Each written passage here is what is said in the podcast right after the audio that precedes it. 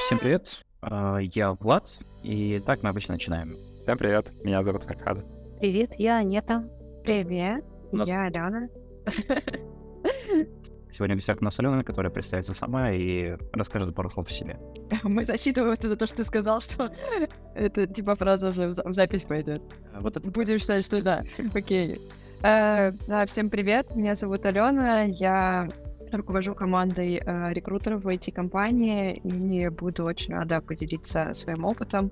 В рекрутинге я уже, стыдно сказать, лет 8 и последние пару лет руковожу командой, но при этом я не отошла от полевой работы и продолжаю общаться с кандидатами, нанимать их и э, помогать приходить в нашу компанию. Что я могу сказать? Доросли, мы наконец-то позвали гостей. Мы наконец-то не сами. И это на самом деле здорово. А, Анета, есть что добавить? Ну, звучит впечатляюще, на самом деле. Так, немножко скромно и немножко впечатляюще. Потому что к вам пришли гости. Да. То, что к нам пришли гости, и то, что, мне кажется, экспертиза, которую мы не так давно, кстати, обсуждали на одном из подкастов, она, я думаю, отлично закроет все наши вопросы, которые у нас есть. О чем будем болтать сегодня? Думаю, о софт-скиллах или о софт-скиллах? Может, все-таки о софт-скиллах? Наверное, о софт-скиллах. Давай будем болтать о каких-нибудь софт-скиллах, да, я думаю, это хорошая идея. Только вопрос, о каких? Я думаю, нужно сначала поиграть в игру Icebreaker, а, чтобы беседа немножко теплела, и мы могли более свободно общаться. А, Вот. Наверное, немного представлюсь, я тоже работаю в IT-компании, я, разра- я разработчик, и э, иногда в свободное время люблю по собеседованиям, чтобы меня а, поспрашивали, по, поре- порешать задачки, там, посмотреть, что, что нужно, что спрашивают, что требуют, что хотят. И я считаю, я считаю, это одно из моих хобби, которое недавно появилось. Поэтому мне, мне, супер интересно сейчас будет с тобой пообщаться. Сузеля, насколько недавно у тебя появилось это хобби? А, ну, мне кажется, наверное, полгода, год. Я, я считаю, это недавно. Ну, это прям совсем мало. Прилично. Ну, э, знаешь, можно, конечно, год ходить по собеседованиям, но примерно раз в месяц у тебя за год будет 12 собеседований, все. Есть люди, которые работают в компании 10 лет, и вот у них за 10 лет ни одного собеседования нет. Поэтому если у тебя за год 12, я считаю, что типа, это уже хороший результат. А ты поддерживаешь форму, как регулярные тренировки. Да, это, кстати, мы потихонечку ска- скатываемся к вопросу, наверное, первому своему. Но прежде чем мы начнем, а, я видел иногда, есть у нас некий корпоративный лист да, сотрудников, и иногда можно посмотреть, кто сколько работает, где. И, и когда я видел профили людей, которые работают аж по 20 лет, у меня просто через опа- опадало каждый раз. Я думал, а, как же, как же так нужно любить свое место, чтобы отдать ему 20 лет жизни. Люди столько не живут, а они здесь работают 20 лет и больше. Ну, это... Ты спрашивал кого-нибудь? А, нет, я... я Ты с- просто смотрел? Да, я, я как... как же это ужасно звучит, но... ну ладно, скажу, я под- подглядывал за их профиль. Сталкер. Не подглядывал, а учился. Крал как художник. Не подглядывал, а учился на чужом примере. Это две большие разницы. Ну, не скажу, что это прям учеба для меня была. А, вообще, на самом деле, вспоминая свои интервью, м, допустим, я примерно в 10 из 12 проходил техническую часть, и потом начинались разговоры о том, как себя получше продать, да. И вот тут, мне кажется, прям такой остренький вопрос сразу же а, с места в карьер. А зачем или как вообще использовать софт-скиллы, когда начинается вот эта фаза? Как себя продать? Это все из категории философских вопросов и э, очень э, меняется в зависимости от того, в какой ситуации ты находишься. Если ты находишься в ситуации, что у тебя все хорошо, и компании, которые к тебе приходят, или к которым ты просто приходишь по тренинг на собеседование, э, выкатывают тебе офер, ты всегда будешь находиться в позиции силы, и здесь ты э, чувствуешь себя эмоционально более уверенным, э, готовым к каким-то э, переговорам э, более напористым, чем ежели ты находишься э, в поиске работы, и ты безработный, тебе приходит офер, и ты особенно компании, которые тебе нравятся, и ты думаешь, ну, компания мне уже нравится, и в целом-то офер окей, нужно ли, например, мне еще больше там торговаться, если в целом я согласен с тем, что они мне предлагают.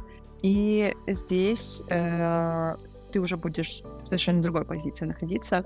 Э, есть э, такая, м, такая рекомендация, э, во многих статьях я ее встречала, что всегда нужно торговаться по офферу, всегда нужно говорить, что типа, очень классно, спасибо большое, что вы мне сделали это предложение работе, я супер рад, э, что вы оценили мои скиллы, и что вам мой опыт интересен, и это все взаимно. Хотел бы подумать, берешь время на подумать, приходишь и говоришь, «А, это не совсем то, что я ожидала, я понял, я там посоветовал с семьей или, или еще какие-то там трюки, уловки используешь, и говоришь, что там это же ведь не конечный вариант оффера, мы можем же его обсудить, потому что я бы хотел бы пересмотреть условия э, того предложения, которое вы мне озвучили. И вот так вот итерационно, с улыбкой на лице, ты будешь проходить все эти истории и понимать, что, ну, это, это не безграничная тема, что в какой-то момент э, может э, ты можешь дойти до какого-то предела, но если ты сможешь передоговориться по офферу, чтобы он стал чуть лучше, чем он был на начальном этапе, но, наверное, и тебя это устроит, то как бы почему бы нет. Не знаю, насколько я ответила на вопрос, но... Я звучало очень профессионально. Мне сейчас интересно стало, а как понять, что ты вообще можешь начать вот эти переговоры о том, чтобы получить получше оффер? Например, сейчас объясню свою мысль. А, вот я, например, недавно был на одном из исследований, на одном из собеседований, да, все правильно, и меня прям очень сильно окунули, ну, посадили в лужу по техническим скиллам, оказывается. А, мне еще куда есть расти.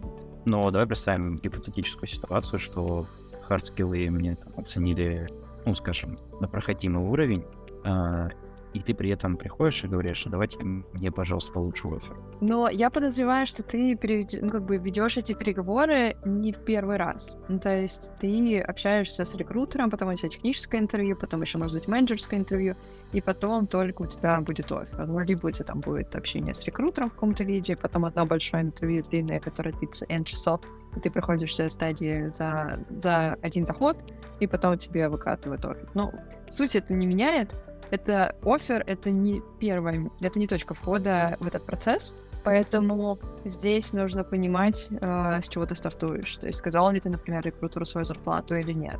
И сказал ли ты в том состоянии, в котором оно у тебя действительно есть сейчас, или ты это немножко приукрасил, или ты ничего не сказал, а ты сказал только ту сумму, которую ты хотел бы.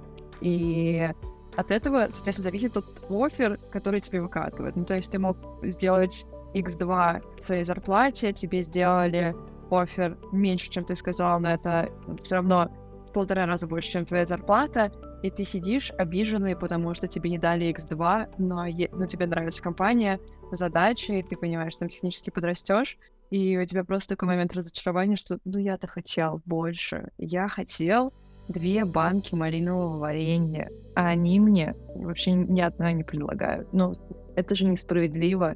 И вот поскольку в этом процессе находишься очень долго, ты в какой-то момент э, должен все еще возвращаться к реальности, где ты находишься сейчас, чтобы понимать, насколько ты можешь торговаться. Потому что, э, во-первых, офер это не только зарплата, которую тебе платят. Это могут быть какие-то бонусные составляющие, какие-то премии, это какие-то бюджеты на обучение или на там, ДМС, ДМС для твоей семьи, какие-то спортивные истории, какие-то нестандартные, не знаю, там, обеды или, не знаю, там все что угодно может быть. Это все можно посчитать в деньгах, сколько себе это даст, сколько ты на это сейчас тратишь, и если, допустим, компания будет покрывать все твои обеды, то почему, почему бы и нет? Ты можешь прикинуть, сколько тебе это будет стоить. Или, а, например, э, компания, в которую ты переходишь, она тебе дает возможность работать с другим стеком, с которым ты сейчас не можешь. Почему бы тебе не подумать о том, что ты готов перейти на те же деньги, что у тебя есть сейчас? Ну, например, без прибавки. Почему бы и нет? И ты смотришь на это предложение не только на деньги. К сожалению, достаточно трудно смотреть в офере не только на деньги. Я понимаю, я тоже когда-то была кандидатом, и э, но нужно сосредоточиться. И, собственно, отвечая на твой вопрос, как понять, что ты можешь торговаться, ну, ты можешь торговаться всегда. Как, как понять, что тебе нужно остановиться, но, возможно, когда ты попросишь в следующий раз, что, типа, ребят, это, конечно, лучше, чем было до этого, но, может быть, еще там бонус или еще какие-то варианты более гибкие, какие-то условия, тебе скажут нет, а, но здесь нужно понять, насколько ты интересен этой компании. А, Здесь только каким-то эмпирическим путем, чтобы а, рискнуть и сказать, ну, друзья, если вы не сможете мне предложить эту историю, то ты можешь как казино пойти в all и сказать, ну, тогда я не принимаю этот оффер, большое спасибо, а, это было очень классно, а, давайте будем оставаться на связи, я очень хотела бы присоединиться, но на тех условиях, на которые там мне было бы комфортно, и всем было бы комфортно. Но будь готов, что тебе скажут, ну, сорян, тогда увидимся через год, а ты останешься без оффера. Но если гордость, конечно, позволит, ты можешь прийти и сказать, я сегодняшний вторник, мне все это нужно, можно я возьму все, все, все вот эти бумажки, которые мне предложили, и я их все приму. Э, Если такое позволит гордость сделать, это действительно такая история, скажешь, что ну, я посоветовался с женой, и жена сказала, что это было очень скоропостижным решением, так, так отказаться от вашего оффера, я, наверное, да, я соглашусь. Да, хорошо, спасибо, спасибо большое. Можешь все свалить на, на своего супруга, не свою супругу. либо на маму, я не знаю. Была на гадалку, на таро ты сделала расклад. А у нас, у меня был такой чел, который сказал, мне нужно еще две недели на подумать, прежде чем принять офер. И я сказала, почему? Он такой, я жду знаков от вселенной. Я такая, каких? Он такой, ну вот знаков. Но понимаете, вот вы, вот вы хотите принять какое-то важное решение в жизни, и вся вселенная вас либо подталкивает туда, либо наоборот. Вот я жду знаков вселенной, поэтому мне еще нужно две недели. Я это услышала и думала, ну, это будет очень интересно. Я представляю, я скажу менеджеру, что, понимаешь, как бы он Ему офер нравится, но чтобы принять финальное решение, нам нужно, чтобы вселенная подтолкнула его в правильную сторону. Я не помню уже, что я сказала этому кандидату, но это было очень эффектно. А почему бы и нет?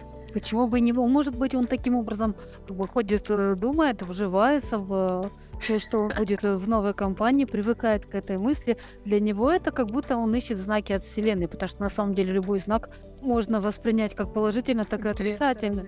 Да, как, как угодно его можно интерпретировать, да, но ему просто внутренне нужна вот эта вот э, мысль для адаптации, вернее, время для адаптации. Вот, Слушай, но это вопрос как раз-таки про софт-скиллы. Ну, хорошо, но тебе нужно время для адаптации, но ты фильтруй, кому ты что говоришь. Но ты же не говоришь, что, там, не знаю, ты же не говоришь на проекте э, своему, там, не знаю, пьему, что, ну, вот я закончу эту задачу, когда будет э, растущая луна, потому что я чувствую, что вот тогда вот на растущей луна у меня энергии больше становится. Ты же понимаешь, что это будет неадекватно звучать, даже если это правда, даже если ты этого искренне веришь, потому что ПМ скажет, чё? Еще раз, пожалуйста. И я такой, да-да, точно, точно, реально. Вот четверг будет. Вообще, мне Это кажется, конечно, матч. да. PM, Ну, а PM, короче, PM сидит, короче, такой, смотрит на Таро и говорит, ну что ты мне врешь? После паузы. Да мне, это- Я- мне, Таро говорят, ты неадекватный парень. Я составил твою натальную карту, да? Да, да, да. Блин, Потом он правило. Да, это приходит к, к- к рекрутеру и говорит, я, я говорила, не, люблю работать со скорпионами, вот, вот он, вот видишь, это вот подтверждает все, все скорпионы такие, вот я говорю, я не могу с ними работать. Кстати, а вот были какие запросы к тебе от, э, ну, скажем, Нанимающих менеджеров. Работодатель да. давал. только там львы, еще что-нибудь такое, знаки огня, там что-нибудь. Блин, к счастью, нет, вот даже мне прям, я бы хотела рассказать такую историю, но не было.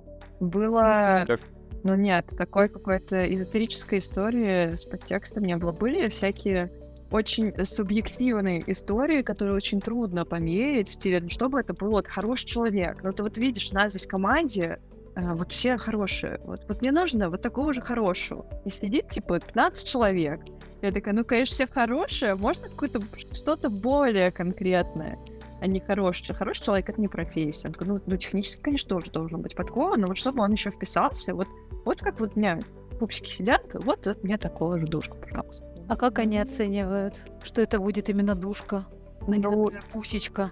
На самом деле, ну, чем дольше работаешь с одним менеджером, тем больше понимаешь, э, как бы, э, как бы концепт человека, который ему подходит. То есть ты понимаешь, хорошие, хорошие истории, конечно, тебе не приходят и не просят тебя нанять хорошего человека. Тебе говорят, чтобы он был, типа, он очень, чтобы он хотел развиваться, чтобы он не стоял на месте, чтобы он был вообще жадный до знаний, и чтобы, ну, ты можешь э, это свести к каким-то софтскильным компетенциям, что он перечисляет какие-то характеристики, которые можно померить при помощи опыта, при помощи профессионального и непрофессионального опыта, при помощи каких-то кейсов, как человек в них будет отыгрывать. Они, конечно, менее релевантны, чем э, предыдущий опыт, но это хоть что-то по сравнению с хорошим человеком. И в какой-то момент ты понимаешь, что такого типажа людей, у которых есть какие-то определенные качества, э, чаще всего этот нанимающий менеджер, они ему не нравятся. И если ты достаточно долго с этим человеком работаешь, то ты подходишь и говоришь, ну, этот кандидат, конечно, типа классный технически, но он, например, не знаю, достаточно инертный, он очень медленный, он у него очень глубокие знания, но он очень процессный, его нужно постоянно будет драйвить, разгонять, насколько нам окей. И он может сказать, ну, у меня есть заказчик, где вот его такая педантичность будет очень к месту. Вот поэтому сейчас я готова взять такого человека, потому что я знаю, что у меня есть для него вот где он будет прям как пазл. Он туда подойдет, я смогу с ним работать, потому что он будет там прям в пределе. А в другой ситуации подойдет и скажет, ну нет, это вообще там, там все сойдут с ума, и он сойдет с ума, он будет постоянно в стрессе, потому что ему будет казаться, что он ничего не успевает. И такие характеристики, как там, тип нервной системы, как а, какая-то реакция на стресс, как человек быстро восстанавливается после ошибки, особенно какой-то публичной ошибки, которые мы можем частенько сделать на собеседовании. Это скиллы, которые мы можем померить и которые э, можно свести к компетенции. Поэтому хотелось бы рассказать э, историю про э, Скорпиона, ну, такая стереотипная история, но нет, нет, обычно более что-то более прозаичное. А скажи, пожалуйста, а есть ли какие-то числовые э, способы, что ли, не знаю, э, в общем, как-то в числах измерить э, софт-скиллы, которые вы оцениваете? Но э, то есть вообще меряете ли вы как-то на числа, да? Просто интересно, если мы что-то оцениваем, то, наверное, мы это как-то можем измерить. Сеньор Она... эмоциональному интеллекту там. Вот эмоциональный интеллект. Переговор, навык. Вообще эмоциональный интеллект да, как оценить? Да, эмоциональный интеллект — это такая сложно сочиненная структура, которая состоит не... Ну, вот мы привыкли говорить, что у него хороший эмоциональный интеллект, подразумевает, что у него чаще всего хорошие коммуникативные навыки. На самом деле эмоциональный интеллект э, большей части поддается только самооценке, потому что у нас он состоит, дай бог памяти, из пяти крупных блоков.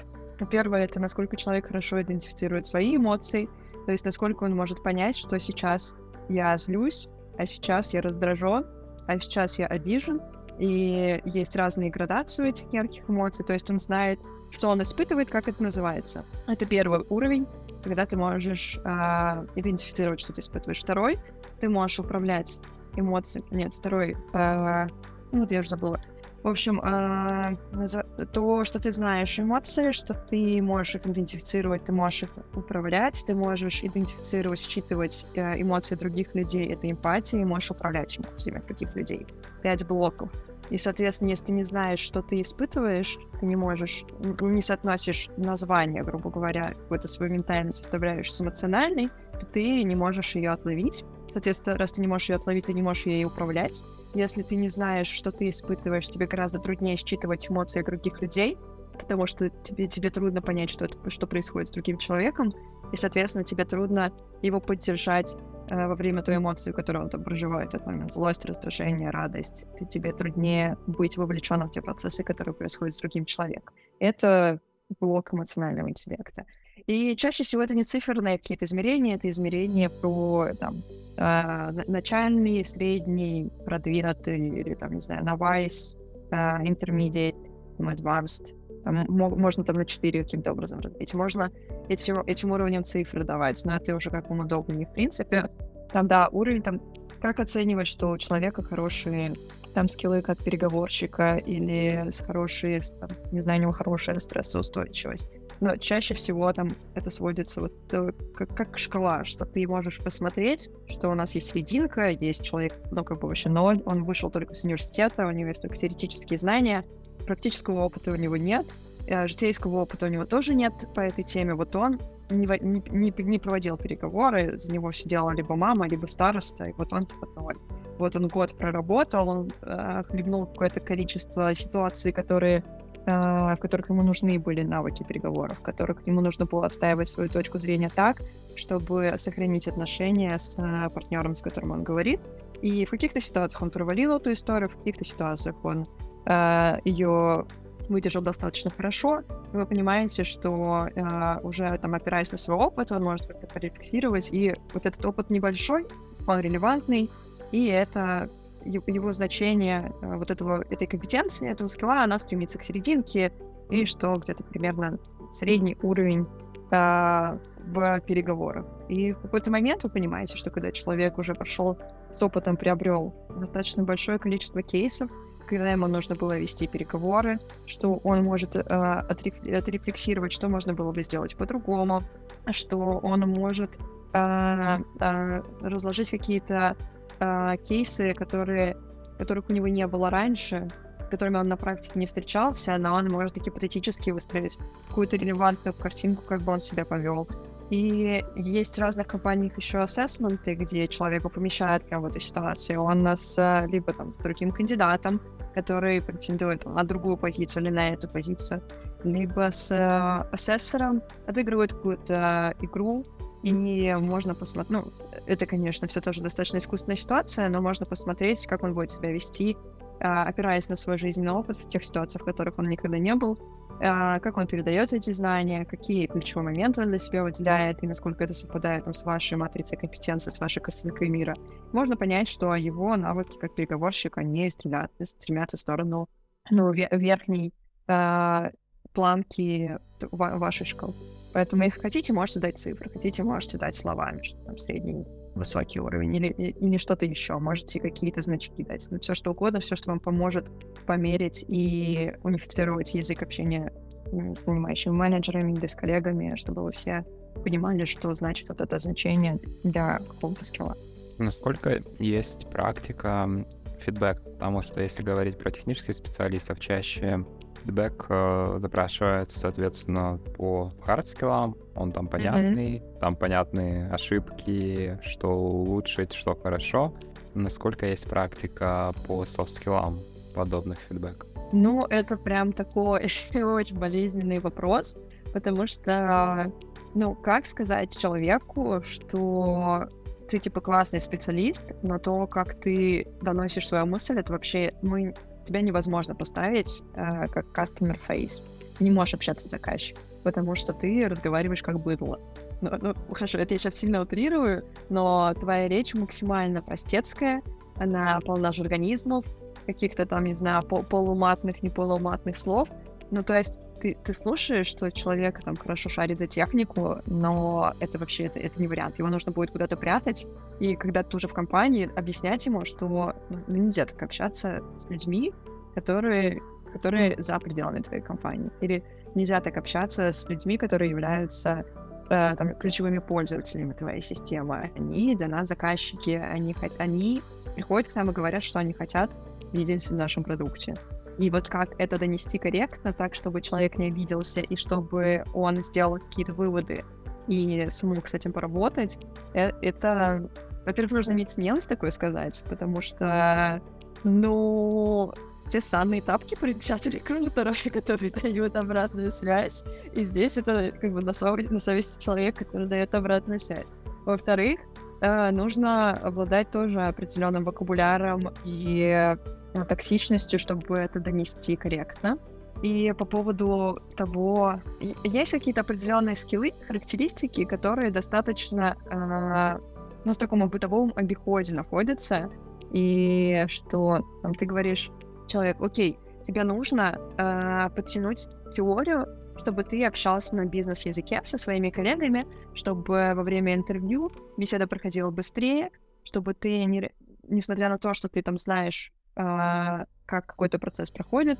Если бы ты знал термин, а, тебе бы не нужно было использовать три предложения, чтобы описать, что ты делаешь. И тогда это более-менее какой-то конструктивный ответ на то, что там, что тебе нужно сделать. Тебе нужно подучить теорию, чтобы более корректно общаться. Но это не совсем покрывает тот вопрос, который, допустим, тебе нужно сделать, э, там, нужно донести до человека. Ты хочешь сказать ему, что он должен там быть более вежливым, и когда ты говоришь человеку, что ты должен быть более вежливым. Он такой, это значит, что я на интервью был невежлив. Это значит, что я на интервью был, ну, типа, я плохо себя проявил. И это очень обидно звучит. И, э, в общем, для, меня это остается навсегда, наверное, открытым вопросом. Если я в хороших отношениях с, э, с кандидатом, и он там, достаточно э, осознанный в каком-то моменте, то, наверное, каких-то супер острых вопросов с точки зрения софт-скиллов у него не будет. Если будут какие-то вопросы, то он придет и скажет, блин, я завалил собес, да? Ну, типа, я плохо про- прошел его. Я разволновался, я, типа, все начал забывать, я начал запинаться, особенно если это не на, на родном языке, на котором проходит, э, если собеседование, например, на английском, то я, типа, я там запинался, я не смог справиться с волнением, я забыл весь английский, я готовился, типа, сорян, чего, чего надо будет сделать? Тогда, если человек просит у тебя фидбэк, ты говоришь, ну, да, разволновался, да, щечки красные у тебя были, там все поправимо, ничего страшного. Все видели, что ты волновался.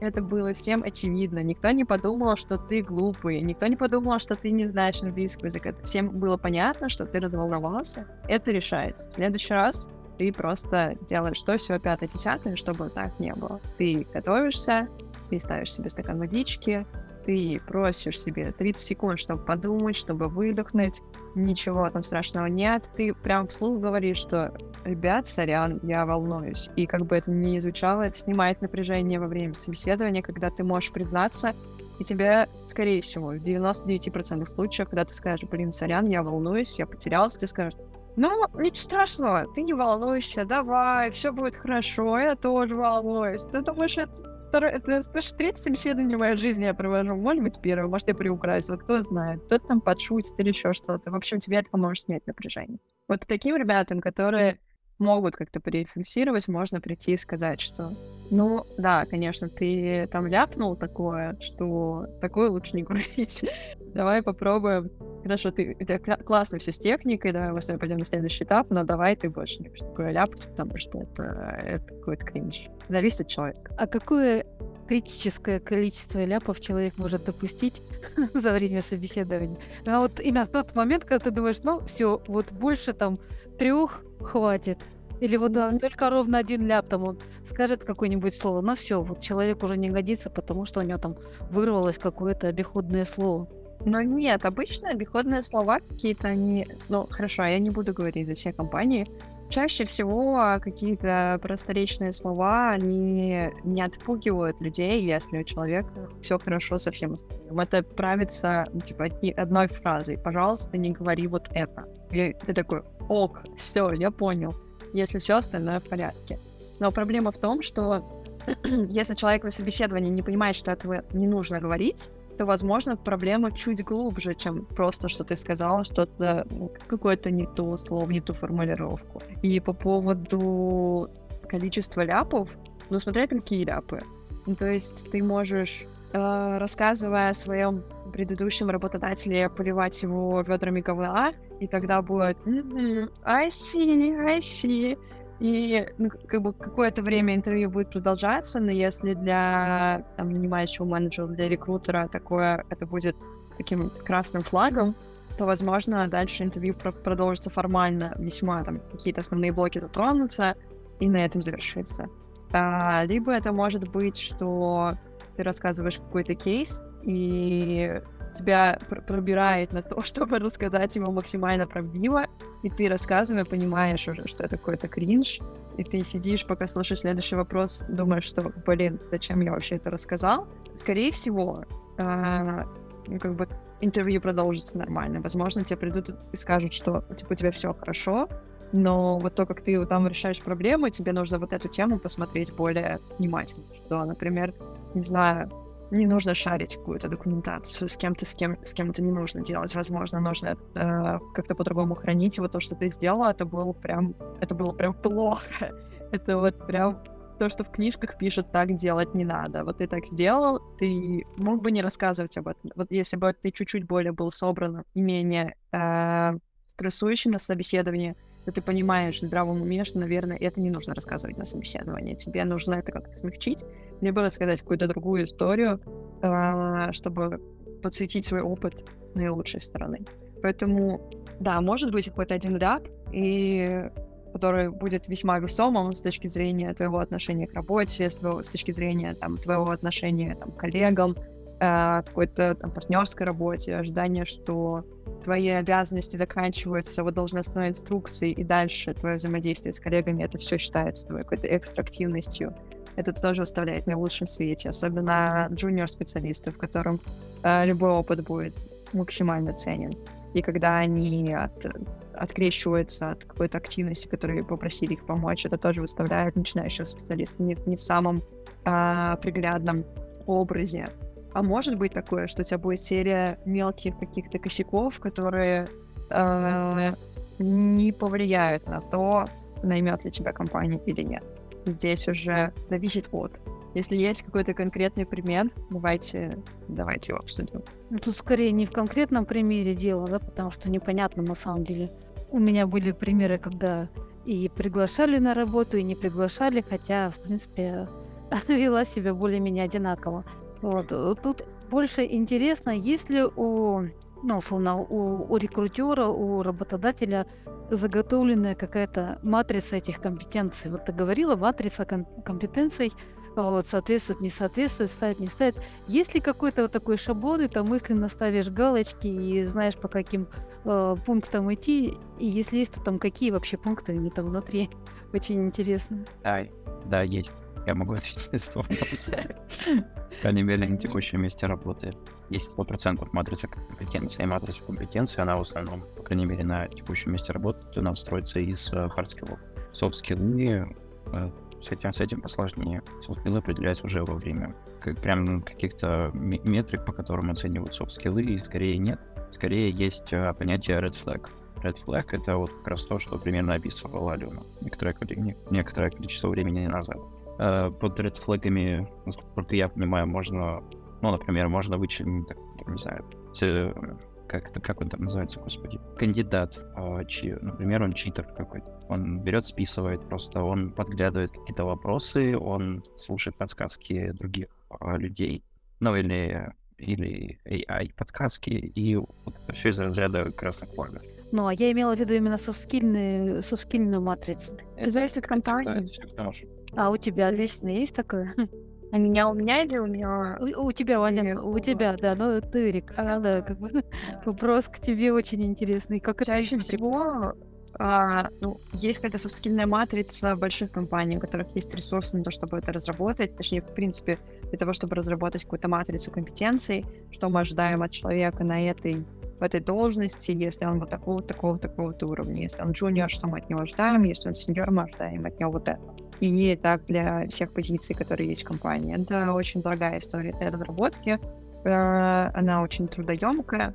Есть какие-то плюс-минус стандартные истории по тому, там, что, что там, чем в целом отличается джуниор там, от мидла, или чем в целом мидл должен отличаться от сеньора, но все равно тебе нужно будет адаптировать в компании э, это под себя, потому что есть какая-то специфика. Но чаще всего это или иная матрица компетенции или какая-то должностная какая-то инструкция, по которой ищет э, рекрутер, она подразумевает под собой, что есть какой-то список софт-скиллов, которые нужно чекать.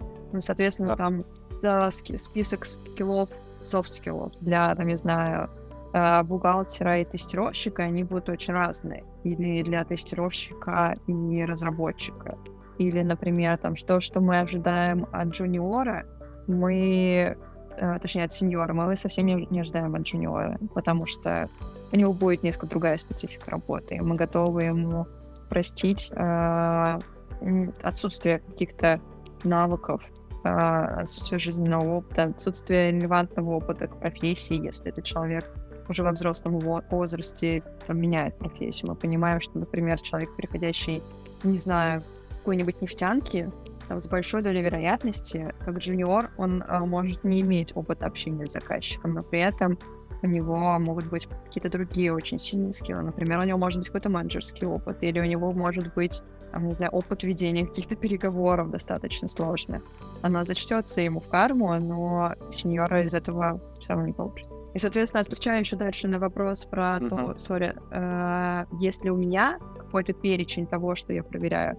А, У нас есть концепт, на который мы опираемся. Это, опять же, такой комплексный концепт по тому, кто такой хороший командный игрок. Потому что представить себе а, разработку программного обеспечения в соло-режиме сейчас практически невозможно. Это значит, что все вот эти стереотипы о том, что разработчики сидят обросшие бо- бородами и свитерами э, где-то в подвале или в гараже, они уже давно уходят э, в прошлое. Если какой-то рекрутер действительно все еще так думает, а, я извиняюсь за моих коллег, э, это, это давно уже неправда.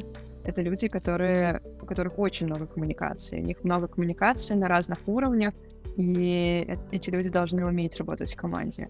И если человек говорит, что мне не нравится работать в команде, то возникает большой вопрос, как он собрался как он собрался работать. Ну, то есть, если он говорит, что ему не нравится, он умеет, это, наверное, там другая история. Но, опять же, зачем он это говорит на собеседовании, тоже большой вопрос. Поэтому, да, у нас есть концепт того, кто такой хороший командный игрок, и я стараюсь э, по этому концепту слушать то, что, то, что мне рассказывает кандидат, как он мне рассказывает, на чем он делает акценты.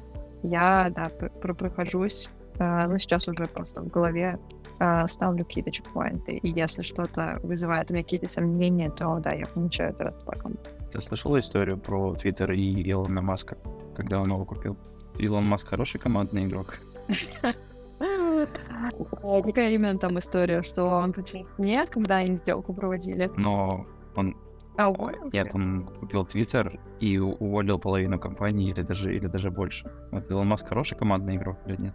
А, ты думаешь, он уволил, потому что э, он плохой командный игрок, или потому что он оптимизирует свой бизнес и сокращает расходы? Нет, я думаю, что Илон Маск инфантильный просто человек. Одно другому не мешает. Вот э, момент еще интересный в плане именно того, что если мы говорим о хардскиллах, то чаще это некая такая глобальная тема. То есть у нас есть общие тренды, и они просто как э, какой-то огромный слой ложатся на все компании. Вот у нас, допустим, там сейчас какая-то там, не знаю, там свежая версия там какой-то библиотеки выходит, или там язык программирования, там какой-то апдейтнулся, все, все компании подхватывают, потому что ты должен быть в тренде. И это как некий requirement уже на входе в компании, как некий hard skill. Там, не знаю, может там через какое-то время у нас там нейросети будет как некий базовый, да, такой скилл, но это hard skill. Ну Вот э, то, что я услышал от тебя по поводу soft скиллов, это больше история конкретных компаний.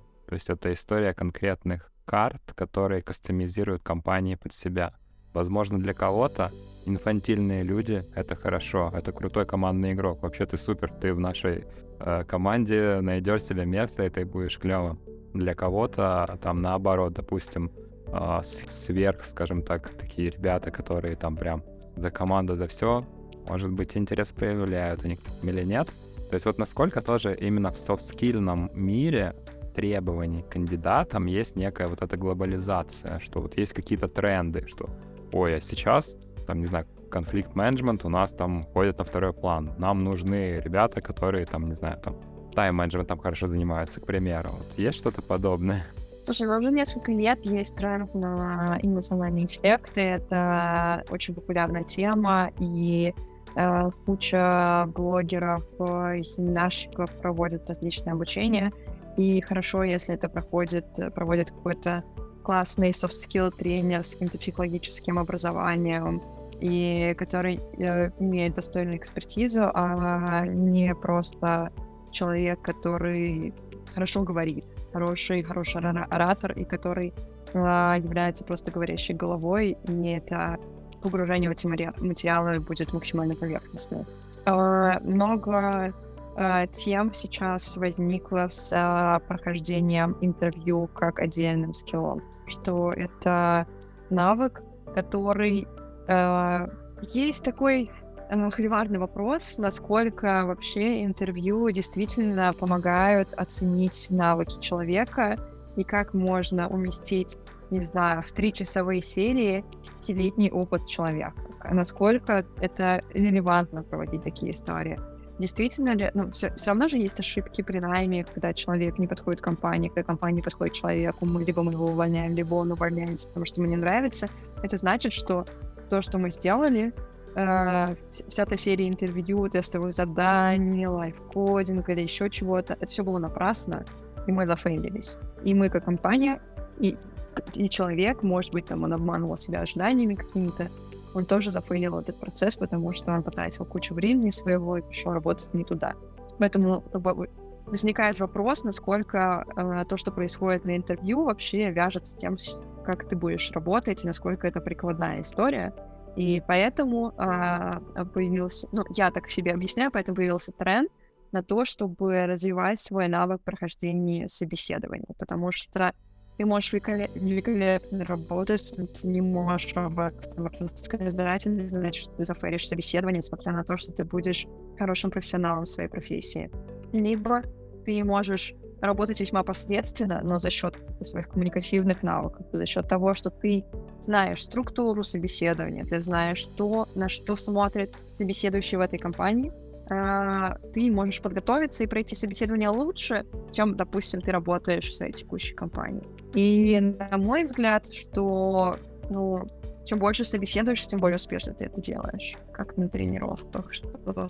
Конечно, это не должна быть какая-то бездумная гонка, просто процесс ради процесса. Ты понимаешь, что, окей, вот эти компании, похоже, одного сказали, что меня не берут. Возможно, если делать что-то по-другому, то оно оттачивает навык. Если ты будешь просто ходить по собеседованию и не задумываться о том, что у тебя получается, что нет, то, на мой взгляд, прирост в качестве у тебя будет очень медленный. Вот про, про интервью, наверное, это один хорошо возможно. Моя лента этим только заполнилась, но мне кажется, что сейчас, в 2023 году, появился там большой бум карьерных консультантов, которые готовят себя к собеседованиям, которые помогают себе сделать э, резюме, рассказать о себе, рассказать о своем опыте, как отвечать на софтскильные вопросы, опираясь на твой опыт, э, какие вообще софтскильные вопросы существуют, как это делать на английском языке, в чем разница в подаче и так далее и тому подобное. Алена, давай в формате прям блица, что первое приходит тебе а, на твой экспертный ум, топ пяти софт-скиллов, которые нужны кандидатам для интервью. Э, чтобы хорошо пройти интервью, э, у меня нету пяти хороших софт-скиллов, потому что для кого-то хорошие софт-скиллы — это один набор. Есть э, для кого-то это будет другой набор, и это будет совершенно адекватно. Потому что то, что ожидается, не знаю, от, от, от PM, не будет ожидаться того же самого от, не знаю, от тестировщика от дата-сайентиста. Но это не значит, что у одного лучше soft skill, а у другого хуже. Я, наверное, готова дать несколько советиков к тому, как, как себя настроить на то, чтобы нормально пройти собеседование. Первое, э, это вообще это нужно подготовиться. Это кажется, что я работаю в этой компании уже три года, я работаю на одной и той же должности, на одном и том же проекте, на одном и том же продукте, я все знаю, мне не надо готовиться. Это неправда. Э, нужно подготовиться. Э, Если у вас нет живого человека, которому вы можете это рассказать про свой опыт, сжать его до пяти минут, чтобы он был э, максимально интересным и чтобы он отражал вашу суть, то используйте хотя бы резиновую уточку, поставьте ее перед собой, рассказывайте резиновую уточку. А если совсем прям э, по кайфу хотите сделать, запишите себя на видео и переслушайте, как это звучит, или дайте какому-нибудь другому человеку послушать. Подготовка — это тот этап, который очень много кто пропускает, и особенно те, кого застают врасплох рекрутеры своим звонком, когда они ищут работу, и он не готов рассказывать о своем опыте, с этой компанией хотелось бы пообщаться. Поэтому подготовьтесь хотя бы один раз. Это вам пригодится на нескольких этапах сразу. Второе, э, люди, которые находятся на собеседовании, они очень хотят, чтобы у вас все получилось. Я клянусь, то, как болеют за вас рекрутеры на собеседовании, за вас не болеет никто. Так, ваша жена вас так не верит, как верит в вас рекрутер. Потому что ну, закрыть позицию какую-то, закрыть вакансию, это очень долго. Это очень долгий процесс, очень много коммуникаций, очень много ресурсов компании в это вкладывает, соответственно, это очень дорого. А Технические интерьеры очень хотят, чтобы у вас все получилось, потому что э, они хотят классного коллегу, это очень здорово работать с э, профессионалом. Поэтому, если вы думаете, что вы пришли на собеседование и сейчас здесь за ваш счет, за ваш счет все будет самоутверждаться, а, есть, конечно, такие уникумы, вы можете на них наткнуться.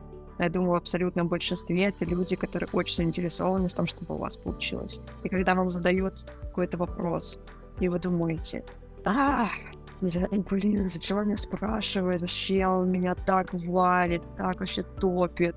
Это жесть какая-то. Подумайте, просто попробуйте на секундочку задуматься о том, что этот чел хочет узнать о вас как можно больше, потому что вы будете завтра с ним его коллегой, если у вас все получится. Если бы вы были на его месте, то вы тоже бы хотели знать, что этот, этот человек, который завтра придет работать с вами в одну команду, он справится с теми же задачами, с которыми справляется он.